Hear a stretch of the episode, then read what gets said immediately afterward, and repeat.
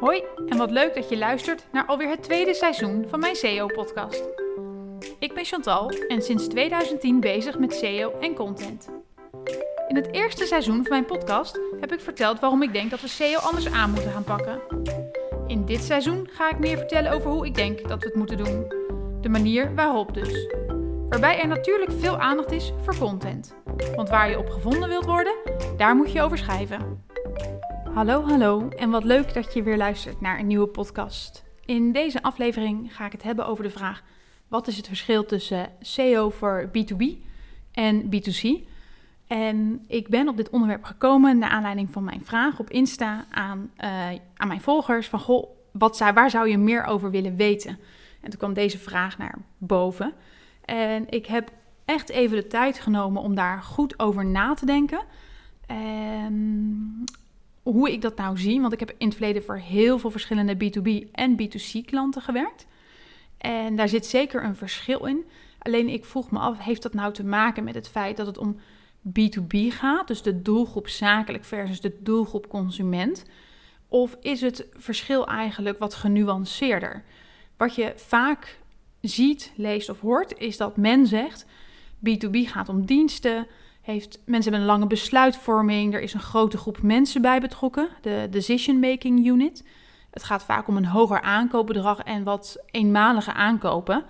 Um, en B2C zeggen ze dan gaat om producten. Het is een snelle besluitvorming. Het gaat vaker om de beslissing van één persoon met een lager aankoopbedrag. En het doel is om iemand regelmatiger te laten komen.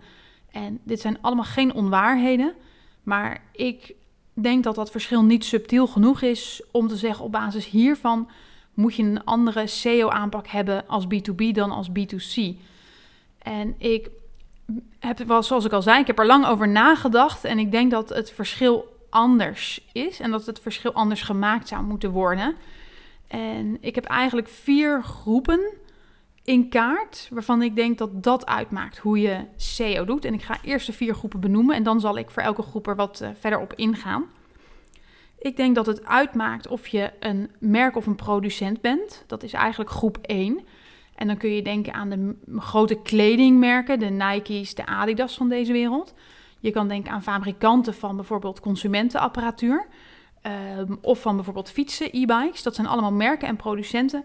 En die hebben een andere aanpak, denk ik, en een ander doel met SEO.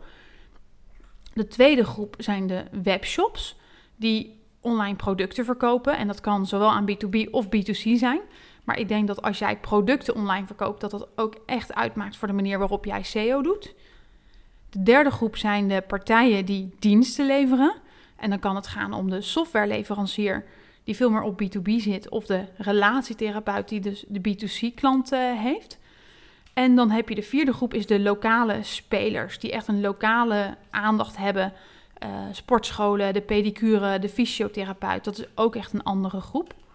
En dan heb je een vijfde groep, en daar ga ik het in deze podcast niet over hebben, want dat zijn echte vreemde eentjes in de bijt, zoals ik ze noem. Um, en dat zijn de telecomaanbieders, de energieaanbieders, uh, die ook op de tv zitten, de, de vliegmaatschappijen en, en toerisme. Dat is denk ik echt een heel vak apart hoe je daar SEO voor doet. En die kan ik eigenlijk onder geen van deze vier scharen. Um, dus ik wil het er best een keer over hebben en over van gedachten wisselen hoe je daarvoor SEO moet doen. Maar in deze podcast ga ik me beperken tot de merken en producenten, de webshops, de diensten en de lokale spelers. Nou, waarom denk ik dat het. Dat, waarom maak ik dit verschil? En dat heeft ermee te maken dat je als merk en als producent het denk ik heel erg lastig heb om vindbaar te worden in SEO op generieke zoektermen. Denk aan uh, de zoekterm sneaker. Ik denk dat als je Adidas of Nike bent, dat het heel erg lastig is om op die toppositie te komen. Ik denk dat je zeker mee zult doen op de eerste pagina en misschien ook nog wel in de top 5.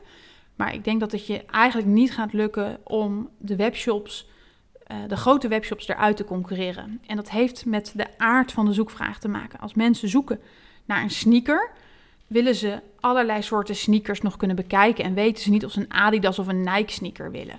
Dus ik denk dat als jij bij zo'n fabrikant zit, uh, SEO voornamelijk gaat om hoe blijf ik de webshops voor op mijn merknaam. Um, En dat maakt, vind ik, SEO wat beperkter. Ehm, wat je wel ziet in Amerika is een soort van box opkomen. Het voorbeeld wat ik op mijn website heb is met yogamatjes. En daar zie je de fabrikanten van yogamatjes uh, genoemd met een link naar hun website. Maar dat is dus niet een, het standaard organische resultaat. Het is gewoon een box met de namen en de linkjes. Nou, en wat denk ik voor heel veel bedrijven geldt die een fabrikant of een merk zijn. Zeker als je geen Nike of Adidas bent, maar dan heb ik het veel meer over die consumentenartikelen of over de, de fietsen. Ehm, is de rechtvaardiging van SEO en het zoeken van een doel met, met SEO. En dat heeft te maken met de business case. Um, als je hebt het waarschijnlijk te maken met een consument die online jouw product kan kopen bij een webshop. Misschien wel ook op jouw eigen site, maar die kan ook offline naar de dealer gaan. En hoe ga jij dan SEO inzetten? Wil jij gevonden worden op de, uh, op de, de, zoekterm en wil jij online gaan verkopen? Wat denk ik uh, in veel gevallen lastig is, zeker op een generieke term. Um, maar waar, waar je, wat je ook doet, je zit eigenlijk altijd met die meetbaarheid vast. En ik vraag me af of jij als fabrikant ook een e-commerce doelstelling moet nastreven, dus de verkoop online. Of dat je eigenlijk moet zeggen, ik heb meer een branding doelstelling, omdat mijn consument vaak gewoon op andere plekken koopt. En ik vind, uh, misschien heb je de reclames van Dyson gezien, die zitten volgens mij ook in deze worsteling. En die zeggen heel duidelijk in hun reclame, koop online bij degene die het maakt, bij de makers. En daarmee nemen zij eigenlijk een soort van stelling denk ik zelfs dat ze ehm, geen vrienden maken met hun dealerkanaal. Maar die kiezen dus voor hun eigen uh, e-commerce van, van hun eigen website. En dat betekent ook dat als je dat gaat doen, kan je straks ook SEO anders in gaan zetten, denk ik. Dan kun je veel meer waarde gaan toevoegen. Nu is het denk ik voor heel veel fabrikanten lastig om het allemaal um, te rechtvaardigen van de business case. Want als je content gaat maken, kost dat geld. Stel dat je uh, content gaat maken over het gebruik van jouw keukenapparatuur. En je gaat recepten delen of instructies of inspiratie, kookfilmpjes. Um, hoe ga jij aan het einde van de dag rechtvaardigen dat het omzet op heeft, heeft geleverd? En dat is wel wat uh, gebruikelijk is om, om het daarop af te rekenen. Dus ik denk dat zolang je deze worsteling uh, niet hebt uitgevochten intern, dat het heel erg lastig is om te bekijken van hoe gaan we nou SEO inzetten. En het enige wat ik kan doen is dan waarschuwen voor hoe complex de markt is, hoe complex Google is en hoe Google duidelijk ook een, een idee hierbij heeft. Dus je kan als fabrikant ook niet zomaar alles verwachten. Ik denk dat als jij SEO gaat zitten doen op een generieke term, dat je soms kan wachten tot, wachten tot je een ons weegt, eh, maar dat sommige markten gewoon niet toegankelijk zijn. Um, nou, dat is hetzelfde met, met de dealer. En dan heb ik eigenlijk nog het voorbeeld toen ik zelf een e-bike ging kopen. Ik kwam voor merk X en ik kom bij de fietsenmaker. En die had duidelijk een voorbeeld voor merk Y. En die wist me dat ook goed te vertellen, te overtuigen en te laten ervaren. Dus ik ging ook de winkel uit met fiets Y. Um, en dat betekent ook dat als je online SEO doet met het idee, ik stuur mensen naar een dealerkanaal, dan heb je daar ook geen vat op wat daar gebeurt. Dus um, nogmaals, eerst je bestaansrecht uitzoeken. Wat kan jij? Wat wil jij met SEO? Is dat realistisch? Is dat haalbaar? Kan je een e-commerce doelstelling nastreven? Of moet je uiteindelijk accepteren dat je een branding doelstelling hebt? Nou, dan heb je de tweede groep, dat zijn die webshops die producten verkopen. En daar vallen eigenlijk een heleboel webshops in. Dan uh, kan je zeggen van we hebben de grote spelers, de Omona, de Coolblue, de Zalando's van deze wereld. En je hebt een heleboel kleine spelers. En wat ik denk dat deze markt kenmerkt, is dat A, als je het hebt over SEO, het gaat om producten. Dus je kunt structured data aan je producten toevoegen. Um, je afbeeldingen moeten op orde zijn. Je altteksten moeten kloppen. Maar wat je vaak ziet gebeuren, is dat grote spelers doorgaans, niet altijd, maar doorgaans heel veel moeite hebben met techniek en IT om dat op orde te hebben. En ik sprak laatst ook een marketeer bij een heel groot bedrijf. En die zei: Wij hebben al zeven verschillende templates. En daar krijg ik niet zomaar een laag structured data overheen. En dat is denk ik precies wat ik in mijn boek ook beschrijf. Ik noem dit de keten van keuzes. De grote spelers hebben aparte doelstellingen, hebben altijd een beperking van IT. Ik heb nog nooit een speler gezien die zegt: Mijn IT-afdeling had niks te doen. Wat leuk dat je eindelijk een idee voor ze hebt. Dus als jij IT in wilt zetten, om SEO te verbeteren, moet je daar uh, een hele goede business case bij hebben. Anders gaat ook weer het winkelmandje voor. Of een, een conversieverhogende aanpassing. En dan zie je ook meteen dat heel veel spelers problemen hebben om in niches te gaan duiken. Filterpagina's bijvoorbeeld. Ehm, eh, kleuren en maten. Hè. Rode nagellak. Rood is een filter van het assortiment nagellak. Dat moet je maar net kunnen laten indexeren. Krijg je dat niet voor elkaar, wat vaak heel lastig is, ja, dan kan je als speler daar niet op inspelen. En ik denk dat dit is één voorbeeld. Je gaat er heel veel meer vinden in jouw markt. En de SEO-strategie voor een webshop en een kleine speler. Ik denk dat jij als kleine speler moet kijken waar laten die grote partijen nou kansen liggen en waar kan ik op inspelen. En naast die grote partijen heb je de runner-ups of de wannabes. En die zijn eigenlijk alleen maar bezig in hun concurrentie met die grote spelers. Dus als kleine spelers zijn er heel veel kansen. Je moet ze alleen kunnen vinden. En waar denk ik ook een kans ligt naast de niches, is de kwaliteit van de content. Doorgaans, niet altijd, maar doorgaans laten grote spelers heel veel content extern maken door copywriters en contentmarketeers. En heel vaak hebben die verstand van zaken, maar zijn die niet de inhoudelijke expert.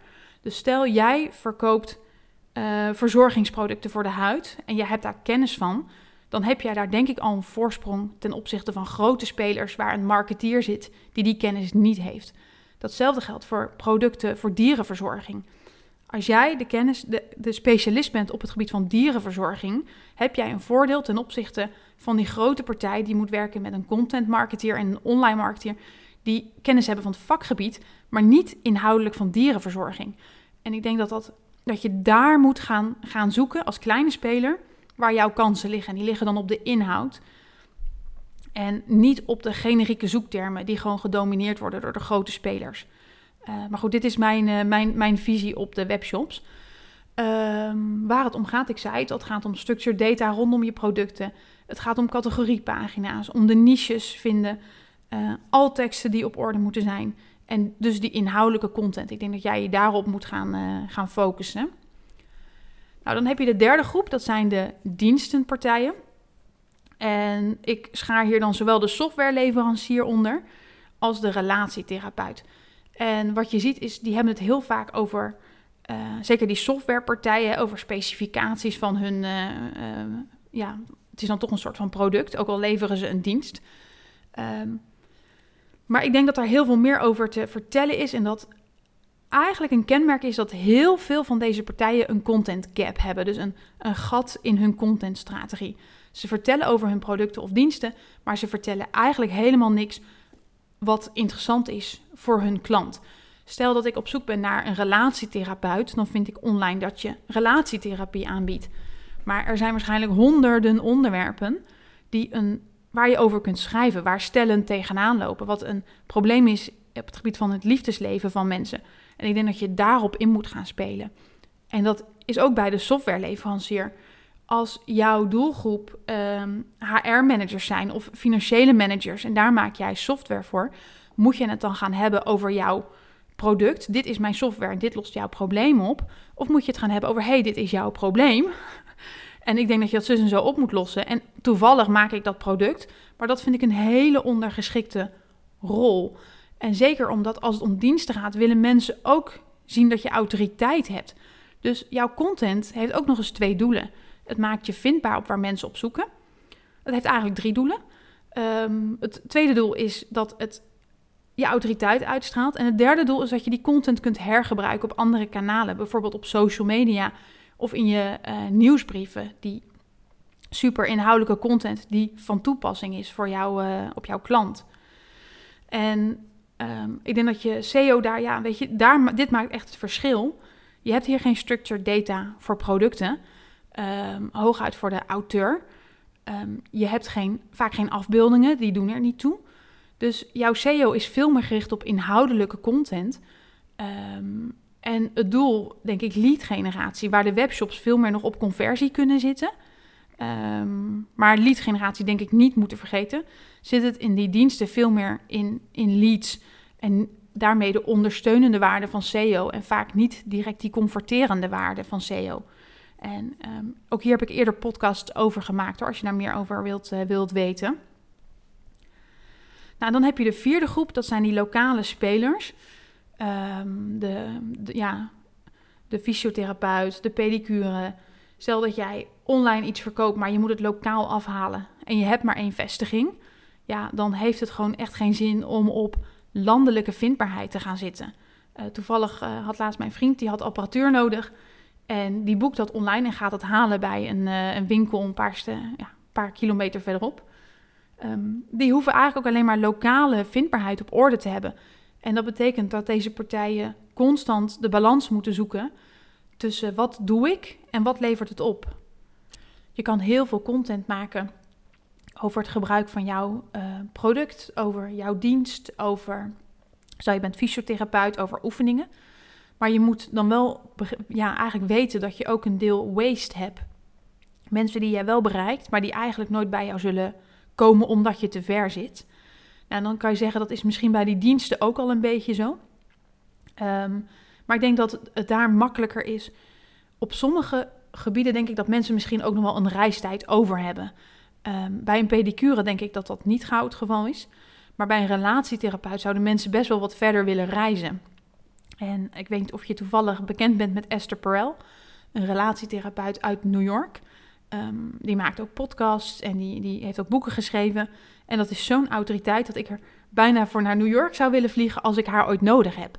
Um, en bij dat soort diensten um, denk ik dat je daar dus minder rekening mee moet houden dan wanneer je echt die lokale speler bent.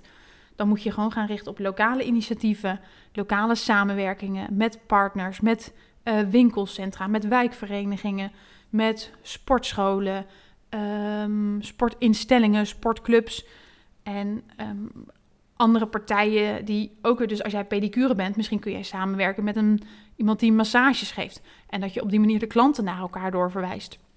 Dus ik denk dat um, als lokale speler je echt moet kijken van hoe zet ik SEO in. En voor die lokale vindbaarheid kun je natuurlijk met Google My Business aan de slag, wat heel belangrijk is. Uh, maar het is dus wel echt een ander spel. Dus ja, eigenlijk samenvattend, ik zie de markt niet zozeer in B2B versus B2C, omdat ik denk dat het vaak niet klopt. Um, als ik zakelijk moet ik ook vaak iets kopen. En dat doe ik voor bij 1, 2, 3 Inc. die ook op consumenten zit. En ik had nog een ander voorbeeld bedacht. Dat is bijvoorbeeld um, een huismoeder die speelgoed wil kopen voor haar zoontje. Wat echt een B2C-markt is. Waarvan ik denk dat je ook heel veel uh, meer interesse heeft in een product dan de gemiddelde uh, consument, zeg maar. Dus ik denk dat je die verdeling B2B en B2C dat die uh, te grof is. En dat je dan beter kan gaan kijken, wie ben ik? Wat is mijn toegevoegde waarde? Wat is mijn doelstelling? Hoe kan ik SEO inzetten? En dan denk ik dat je met deze vier groepen een basis hebt om te zeggen, hoe moet mijn SEO-strategie er nou uit gaan zien? Nou, zoals ik er altijd bij zeg, dit is mijn blik op de wereld, dit is hoe ik er naar kijk. Um, wat, wat ik denk dat erbij komt, uh, komt kijken. Ik hoop hier vooral mee te inspireren. Zoals bij elke podcast ga ik hier ook een blog over maken. En zal ik ook kijken of ik wat meer tijd heb om nuances te brengen. Want de podcast heeft maar 20 minuten. Dus in die blog ga ik kijken of ik net wat duidelijker nuances kan, kan aangeven. En daarin zie je ook de afbeelding van de yogamatjes fabrikanten op de zoekterm yogamat. Um, dit is hem. Ik hoop dat ik je geïnspireerd heb, dat je er weer wat verder mee kunt. Wil jij niks missen, dan uh, vind je me op Insta onder Chantal NL.